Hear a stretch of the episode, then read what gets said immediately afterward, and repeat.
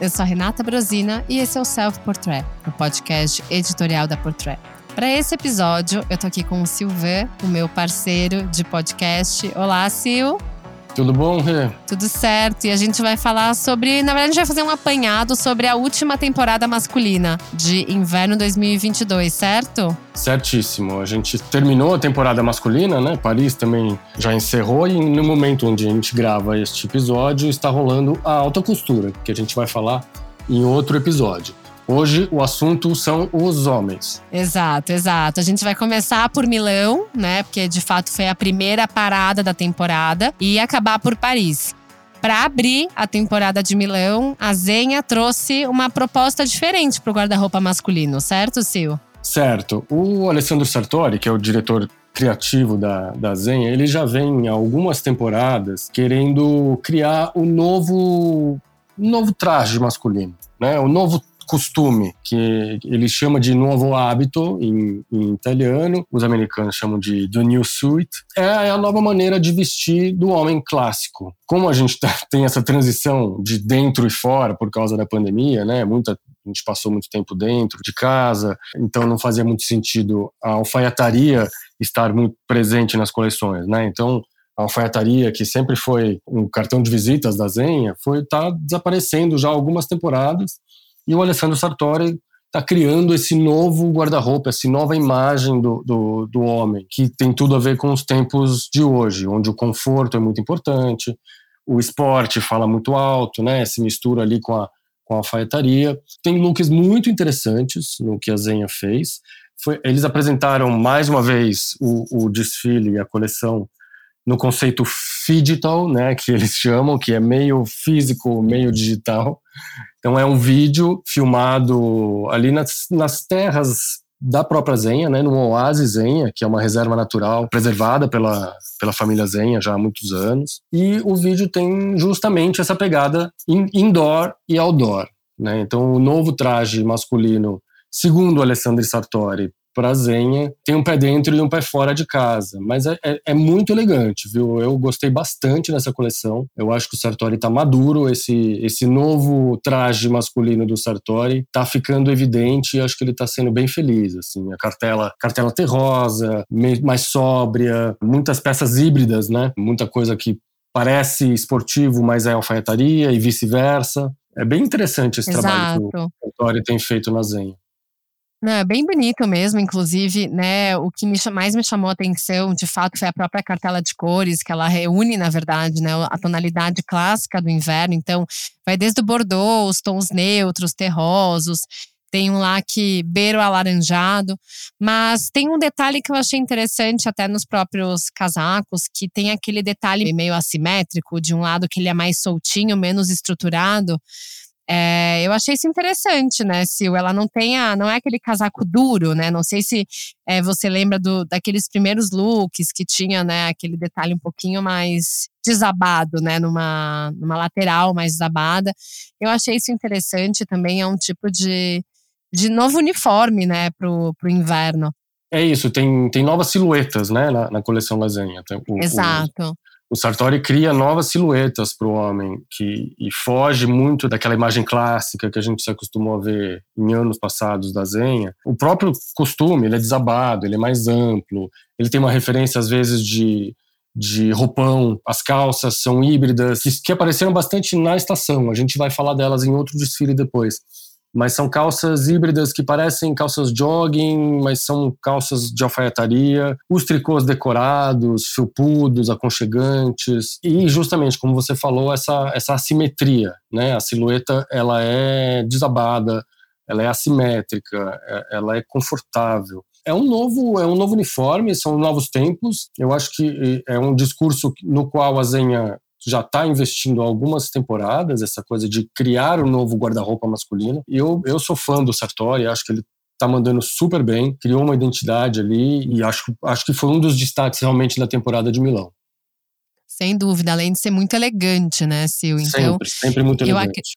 Demais. Eu acredito também que esse, esse segredo, né, desse clássico, é, é, muito, é muito curioso, porque no episódio que a gente gravou sobre até os cancelamentos de alguns desfiles que não iam acontecer, a gente até trocou uma ideia sobre o que, que seria essa temporada masculina e você falou que seria muito pela volta dos clássicos, mas não é aquela volta dos clássicos enferrujados, né? É o clássico com um novo corte, uma nova silhueta, uma nova interpretação, assim como a Silvia Fendi propôs para Fendi, correto?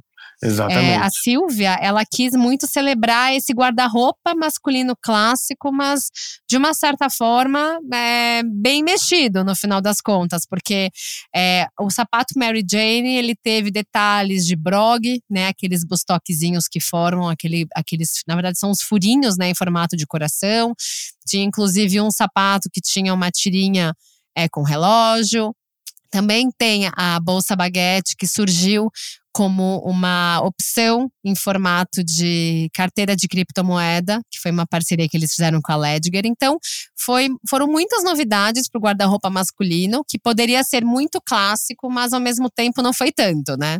Então, é isso, é um novo clássico, né? Porque você tem ali as referências de peças tradicionais do guarda-roupa masculino, né? Os casacos estão ali, tem alfaiataria, tem sapatos clássicos, né? Então, todos ali só que revisitados com uma pegada um pouco mais relax, um pouco mais rua e às vezes uma peça que você pode eventualmente estar tá usando em casa e sair. Tem peças que que parecem roupões, de novo, como na Zenha. Tem as calças híbridas, mas só que aqui elas são um pouquinho mais afuniladas do que na Zenha. Elas são mais clássicas, um pouquinho, o desenho delas é mais tradicional, a cintura é mais alta.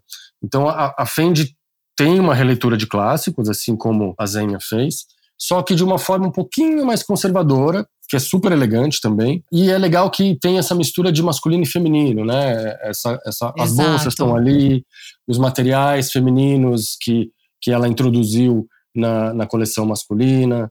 Tem umas boas ideias, né? As jaquetas de couro sem gola, os tricôs que, tem, que são vazados, mas tem uma gola de polo e ao mesmo tempo são Exato. desabados. A construção tem aquelas golas altas. As golas Isso. altas com pérolas, né? Que na verdade é aquela, aquela gola postiça, né? Que você usa em cima de tudo ou em cima de nada, né? Exato, é isso. É, é, bem, bem construído. Tem uma coisa da construção dos looks aqui que é muito interessante. Os casacos sem colarinho, sem gola, as jaquetas de couro também, essas golas avulsas que você pode colocar no pescoço ali para fazer um styling quando o colo tiver mais à mostra, né? Enfim, tem, tem muito esporte, claro, como, como a maioria das coleções continua tendo influência esportiva, mas a pegada é, ela, ela é menos street e um pouquinho mais tradicional, vamos dizer assim. Ela conversa mais com os ícones masculinos do que a gente vinha se acostumando a ver, né? O esporte, o street eram muito fortes e agora a gente está vendo uma transição de leve, assim, para uma coisa um pouquinho mais, mais clássica. E é curioso, porque o que mais me chamou atenção também foi a cartela de estampas, né? Que teve pied de poule e teve também aquele xadrez que se aproxima muito do Vichy, né, nas bolsas. Então, assim, é uma coleção que a Silvia Fendi tentou propor, né, uma, uma opção do que, que seria esse homem Fendi de inverno 2022, que agora, né, falando com uma, um outro olhar, eu acredito muito que ela consiga se aproximar mais do que é o público masculino da Fendi, talvez do que o próprio Kim Jones cuidando, né, da feminina. Não sei o que, que você acha disso, Sil. Eu acho, acho que ela está encontrando um homem que é atual. Eu, eu, eu, vejo o homem da Fendi bem atual, assim. Acho que tem esse flerte com, uma, com o feminino. Tem os blazers largos, cortados, ali meio cropped, né? Que parece uma, um bolero feminino em alguns looks. Exato. Colar, tem as flores também aplicadas, né? Na, nos casacos, principalmente. É um homem bem atual. Acho que a Silvia está conseguindo, assim. Tem esse flerte com o feminino, tem a, a, o flerte com os clássicos, mas ao mesmo tempo não é careta, tem uma construção inteligente dos looks, e eu acho que ela tá um pouquinho mais redonda, vamos dizer assim, do que o Kim no feminino, que vamos ver o que ele vai apresentar na, na alta costura, mas e logo mais na temporada feminina, mas é, ainda tá meio, meio nebuloso o trabalho dele na Fendi feminina. Mas vamos falar dele também na temporada masculina em Paris, porque ele acertou muito em Dior. Antes de chegar lá, a Com gente certeza. tem antes de chegar lá, a gente tem mais um destaque, né? Não, e a gente tem um outro destaque que é a sétima coleção do Ralph Simmons para para Prada, né? É, co-criando ao lado de Milcha Prada. E eu digo uma coisa: quem ainda não se acostumou com a estética que a Prada está trabalhando hoje com o Ralph Simmons, o que, que a gente faz, Silvan? Então, é um caso sério, né? No episódio anterior, a gente a gente abordou um pouco essa a, a, coleção da, da Prada com o Raf, abordou bastante até, porque ela foi, ela estava no centro de uma, uma polêmica aí do, do Diet Prada, dizendo justamente que a Prada não inova mais, né, que ela está fazendo meio que a mesma coisa que outras marcas estão fazendo, que ela já foi mais disruptiva, que a mão do Raf estaria roubando um pouco a cena ali, né, as referências do Raf estariam roubando um pouco a cena. Eu entendo algumas dessas desses questionamentos, alguns desses questionamentos, porque sim, se você for pensar, nossa, a Prada já revolucionou um pouco mais a moda, já realmente quebrou mais paradigmas do que quebra hoje, tendo a concordar em certos aspectos, mas assim, é o que você falou, é a sétima coleção de Raf com Miuccia. E, e, os dois criam juntos, quer dizer, é, é, é, natural que tenha a mão de um e a mão de outro, que tem ali um equilíbrio, às vezes, pendendo um pouco mais para um lado, em outra coleção tende um pouco mais para o outro, mas é evidente que vai ter a, a identidade dos dois numa coleção que eles criam a quatro mãos. Nasci na sétima coleção, as pessoas ainda não se acostumaram, vai ficar difícil, porque essa predominância de um ou outro, essa influência da, das duas identidades vai continuar existindo. Né? É porque também a gente não está acostumado com a ideia de cocriação, né? A cocriação ela é algo que é muito exclusiva da Prada justamente porque nas outras marcas é um diretor criativo, aí tem de repente uma outra pessoa que é responsável por, pelos acessórios, pelos sapatos, que não brigam exatamente, né, pela estética completa do desfile. No caso da, da Prada, os dois estão liderando a mesma direção criativa juntos, né? Então, assim, em algum momento vai pesar uma mão, em algum momento, né, a Prada vai deixar de ter aquela cara que ela tinha antes, e eu falo isso como uma super saudosista, né, do período da, da Prada solo com Miúcha, mas ao mesmo tempo é um momento que não tem mais volta, né? Eles estão caminhando juntos para isso.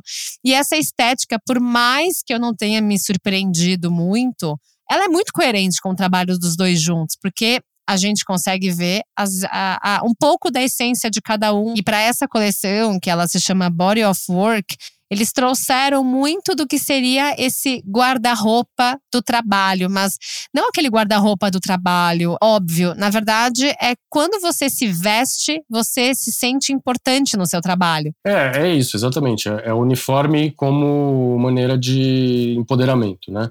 É, de e... se sentir importante, na verdade. De se sentir né? importante, exatamente. E aí você tem as referências que traduzem essa, essa, essa força do uniforme, né? Tem aí os macacões, o ombro, o ombro proeminente, a cintura marcada, que são coisas que tanto a Miúcha quanto o, o Raf já fizeram em coleções passadas, né? O Raf já, já fez essas formas maximizadas e os ombros, já fez há 20 anos. Os casacos de morrer, a Prada sempre faz versões deles ali, tanto no masculino quanto no feminino. Então, eles revisitaram o, o, os códigos dos dois ali, né? Autorreferências da própria Prada e também do trabalho que o Raf fez. E por isso que a gente tem a impressão, nossa, mas eu já vi isso. Só que foi falsamente associado ao que a Balenciaga faz, porque a Balenciaga tem uma silhueta também de ombros proeminentes, de cintura marcada. Só que, no caso, talvez seja a Balenciaga que tenha olhado para o trabalho deles, né? Exato, mas eu entendo a crítica de quem eh, acaba relacionando a Prada à Balenciaga, porque quando a gente pensa em Prada, principalmente né, no período pré-RAF, a gente esperava sempre uma coleção que tinham elementos que ninguém tinha feito antes, né? A Prada sempre foi vista assim. Então, existe muito é, essa necessidade de reclamar sobre por que, que a Prada está fazendo o mesmo que todo mundo. Só que não é bem por aí o caminho, porque de uma certa forma, né? Primeiro, a gente tem que se acostumar com aquela palavra que é o zeitgeist, né? Que muitas vezes os diretores criativos, eles estão imersos num universo que acaba, de uma certa forma, é, trazendo algumas referências para uma coleção de inverno, seja momento atual que a gente está vivendo, enfim, num macro, né, em questão social, enfim, tudo isso implica muito e resulta muito em uma coleção. Mas, ao mesmo tempo, é o trabalho que os dois já vêm fazendo. E aí, por exemplo, eu olho esses macacões aqui. Você olha, assim, no primeiro momento eu tive uma, uma sensação de que era de nylon, né? Com o próprio Econil que a, a Prada usa, mas é de seda. Então, assim, a Prada sempre inovou em algumas aparências, né? De ser um tecido, mas parece outro. E, e ao mesmo tempo não cair no óbvio. Só que talvez a estética não esteja ainda fazendo as pessoas né, que amam Prada morrerem de amores, correto? É, a reclamação é que falta emoção e de que era melhor antes. Mas esse saudosismo a gente já conhece bem na moda, né? Vira e mexe a gente fala isso de outras marcas, né? Ah, era melhor na época do fulano, a Dior era melhor na época do Galeano a Maria Grazia, nananã. Isso acontece naturalmente, né? Existe, você pode gostar mais de uma fase ou de outra e tá tudo bem, isso é uma coisa subjetiva. O que não pode é a gente analisar um desfile pelo prisma subjetivo, né? Então, do ponto de vista objetivo, eu acho que é uma boa coleção da Prada. Talvez não seja a mais emocionante dos últimos anos, mas é uma boa coleção, cheia de boas referências, cheia de peças fortes com uma silhueta atual, sim, acho que foi. Podemos colocá-la no destaque de Milão. Exatamente. E agora, migrando para Paris, a gente vai falar de Louis Vuitton, certo? Se a última coleção oficial de Virgil Abloh. Sim, que ele deixou pronta, né? Partiu deixando uma linda coleção pronta. O desfile em si, que aconteceu no, no famoso Carreau du Temple, em Paris, que é um, um espaço tradicional de eventos ali no, no, no Marais, foi lindo, teve coreografia, foi muito poético, muitos convidados ilustres ali querendo celebrar o, o, legado do, do Virgil. Teve as asas de anjo, né, feitas de renda Exato. em alguns looks, remetendo ao Virgil, né, que agora ele é, ele é um anjo que está no céu. Foi puro Virgil na roupa. Quando você olha para a roupa, foi puro Virgil, né? Tem as, o streetwear tá lá, tem uh, as estampas lúdicas, as, as, a cartela de cores divertida. Foi puro Virgil a coleção, só que de, apresentada de uma forma muito poética, muito bonita, com orquestra ao vivo e com, com números de, de coreografias ali enquanto passeavam os, os modelos. Enfim, foi, foi emocionante, realmente. Foi um momento emocionante na temporada de Paris. Nossa, sem dúvida, né? Porque essa, no final das contas, foi a oitava coleção né, do Virgil. E, e foi, assim, muito emocionante, né? Porque foram 20 dançarinos, teve música né, ao vivo, teve muito modelo, na verdade, apresentando as coleções, então foram 67 modelos no total. E também o cenário trazia uma, uma mensagem muito confortável, né? Uma mensagem de, assim, meio que celebrando essa coleção. Então tinha desde aquela casinha com telhadinho vermelho, teve aquela cama, né? Que no final todos eles se encontraram e se abraçaram, a equipe de estilo da Vuitton. Mas ao mesmo tempo, é, é, é, isso que você falou, né? Dá, dá um aperto, porque de fato foi a última coleção que teve né, a mão do Virgil e, e ao mesmo tempo teve isso, teve uma, uma, como é que é, uma homenagem, os modelos carregando as flores. O que eu mais gostei sei que eu vou sentir falta foi da forma até genial que o Virgil tinha de, de criar looks monocromáticos que fossem, assim, de brilhar os olhos, sabe? Então teve um look é, roxo, lindo, assim, que você vê a brincadeira de texturas, de shapes, de referências. É, eu acho que, assim, é uma das coleções que mais eu gostaria de ter visto presencialmente, sabe? porque foi muito arrepiante. Foi arrepiante. É, teve umas referências a coleções anteriores do, do próprio Virgil, né? Inclusive da primeira, que tinha umas piscadelas de Mágico de Oz ali. Foi, foi muito lúdico no geral, quase uma fantasia, né? Um, um, um mundo de fantasia ali. Tinha um pouco uma referência de do show de Truman também. Muito, muito bacana como apresentação, assim. Eu acho que a última homenagem ao Virgil esteve à altura do que ele fez na marca, né? Na revolução que ele fez na marca.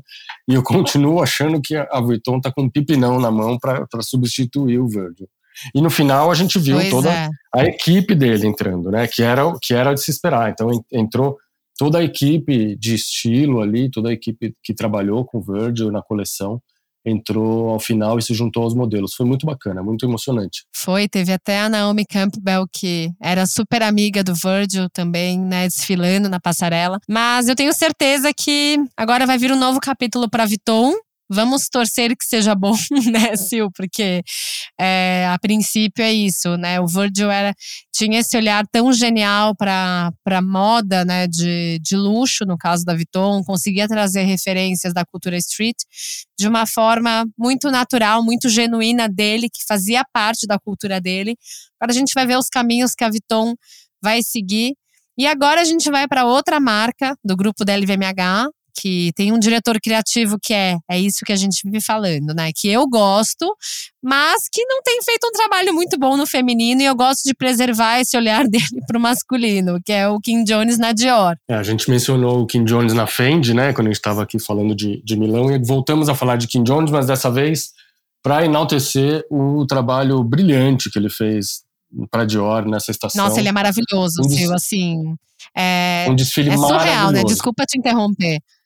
Não, porque assim, é surreal, porque quando você vê a coleção masculina que ele fez, né, para Dior, principalmente essa última, que trouxe muitas referências do passado, e aí o passado que a gente está falando é o passado do próprio Christian Dior, porque ele escolheu desfilar nessa coleção no dia que o senhor Dior faria aniversário, é, e ele trouxe referências da época do Monsieur Dior, então imagina que ele traduziu do guarda-roupa feminino para o guarda-roupa masculino com uma assim uma maestria, é, peças que são clássicas, né? Então se a gente for ver é uma coleção riquíssima, né, em DNA Dior. Totalmente, tanto que na trilha o, desfile abriu com o Monsieur Dior explicando o conceito dele de, de elegância, de beleza, né? Com, como ele constrói a roupa, o que, que ele procura no caimento de um blazer. Tudo isso estava na trilha, era a voz dele explicando. Então foi uma, uma homenagem à, à obra e à trajetória e ao repertório de Monsieur, Monsieur Dior e o reju, rejuvenescimento de clássicos. Uma coisa que a gente falou, comentou aqui, que a gente viu na Zenha e na Fendi, na Dior também foi muito forte e, e eu acho que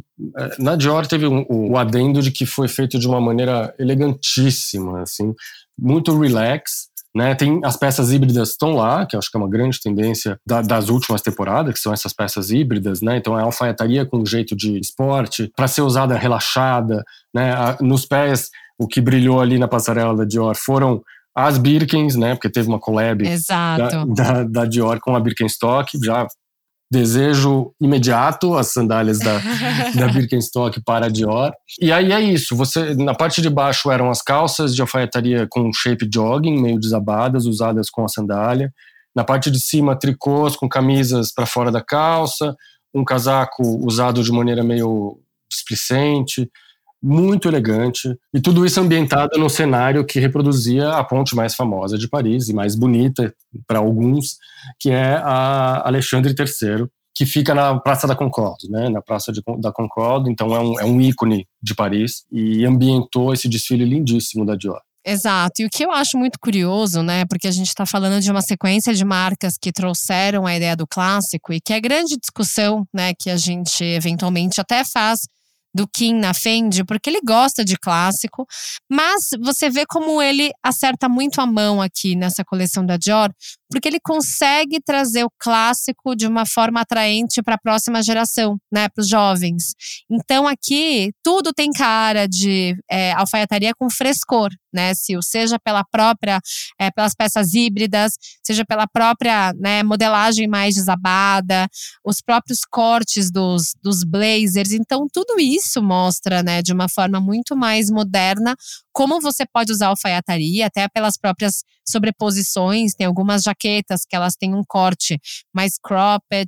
Tem também alguns casacos, né? No caso, é, eles, eles formam até um, um drapeado, né? Que unem as duas, as duas, uh, os dois lados do casaco. Então é, é muito interessante porque olha como ele consegue super acertar numa, nessa conexão da Dior né, com seus elementos, com o seu DNA, e a nova geração, né? Essa tradução do que precisa ser a tradição de Or para o ano de 2022, o Kim Jones está sabendo fazer brilhantemente. Assim, a cartela é muito elegante, né, que é uma cartela lavada de cinzas, beges, marrons, muito elegante. E é o que você falou perfeitamente. Assim, como usar a alfaiataria nos dias de hoje? Né? Como é que a nova geração vai usar alfaiataria para tirar a caretice, aquela pecha de coisa clássica e ultrapassada? Tá aí a resposta. O, o, o Kim Jones acertou na mosca. A construção dos looks é impecável. De novo, temos casacos com, com pegada de roupão, né, para traduzir. De novo, que uhum. continuamos com desejo de conforto, né? As Birkenstocks no pé não deixam mentir. uh, continuamos com desejo de conforto, mas é, é isso, tá perfeitamente traduzido o clássico da Maison Dior para os dias de hoje. É, para mim é a coleção campeã de Paris. Olha só, e agora tem outra que é, está por última, mas não né, menos importante, que é a coleção da Veronique Nichanian para Hermès que, que apresenta bem o que é essa conexão também de tanta história, né, da Hermès, no caso, tanta tradição, com uma nova geração, né, porque é, é aquela história. A Hermès tem muita modernidade, tem muito frescor, também consegue trazer muitas cartelas de cores mais vibrantes, como o próprio amarelo, que está quase sempre presente nas coleções da Hermès.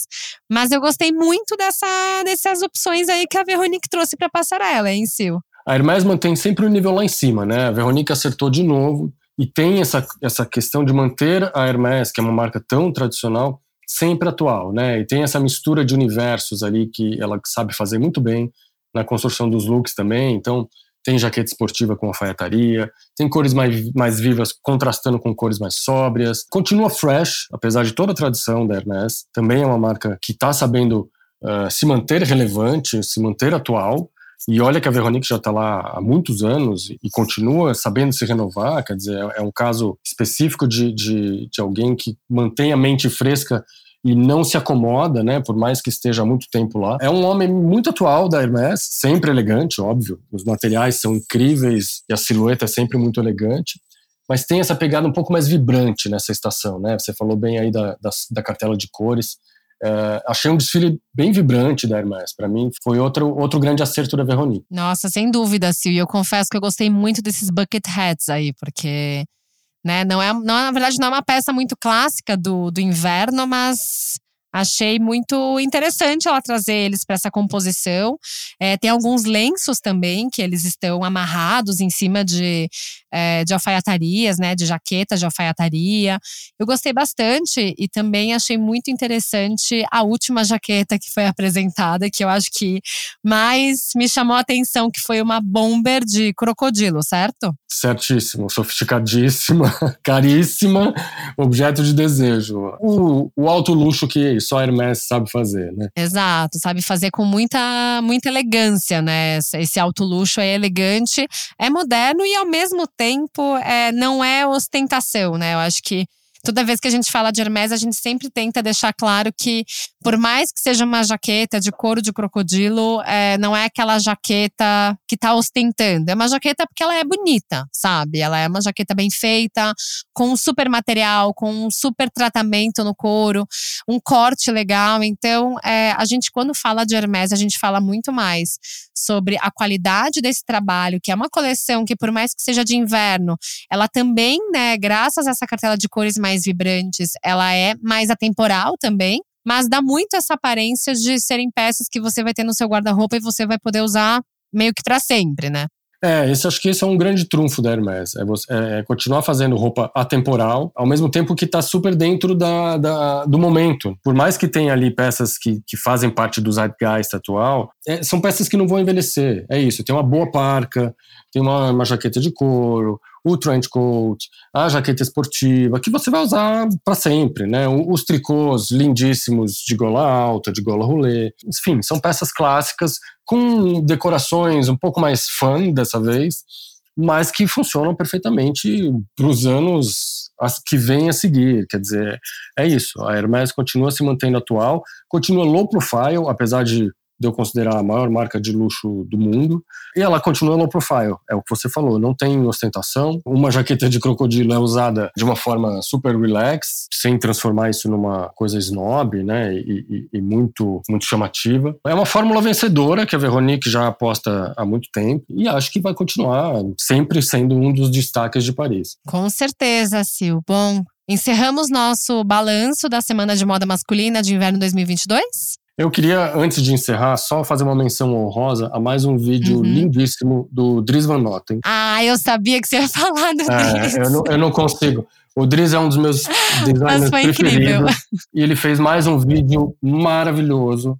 Ele apresentou né, a coleção em forma de, de vídeo. E é mais um vídeo lindo, com uma coleção vibrante, cheia de intersecções de masculino e feminino, muita cor, uma, uma, uma androginia que paira o tempo inteiro ali. É muito legal, muito legal. Quem puder, procura no YouTube, o, o, vídeo do, do Dries Van Noten que vale a pena. Não, minha coleção também é fantástica, como sempre, né? Existe uma coisa dos diretores criativos belgas que eles têm um olhar muito sofisticado, né? E ao mesmo tempo é aquele, aquele eles rejuvenescem, né? Na verdade, a, a moda acaba tendo muito esse olhar rejuvenescido para as coleções de alfaiataria, principalmente graças a esse olhar de alguns belgas, né? O próprio Ralph Simmons também tem essa, essa raiz, né? É, a escola, a escola belga dificilmente decepciona, né? É verdade. Bom, é. falamos de Driz agora, então mais alguma outra, Sil? Acho que encerramos o episódio. Acho que falamos dos highlights, o que mais importou ao nosso olhar, pelo menos, né? No próximo episódio a gente vai falar de alta costura, né? Exatamente. A gente já viu muitos, faltam poucos ainda pra gente finalizar o nosso balanço, mas nos aguardem que em breve temos mais um episódio do Self Portrait. Obrigada, Sil. Perfeito, Rê. Até lá. Beijos. Até! A trilha, a masterização e a mixagem do Self Portrait são do Edu César, a edição é do Arthur Canto e a direção é do Alan Eliezer.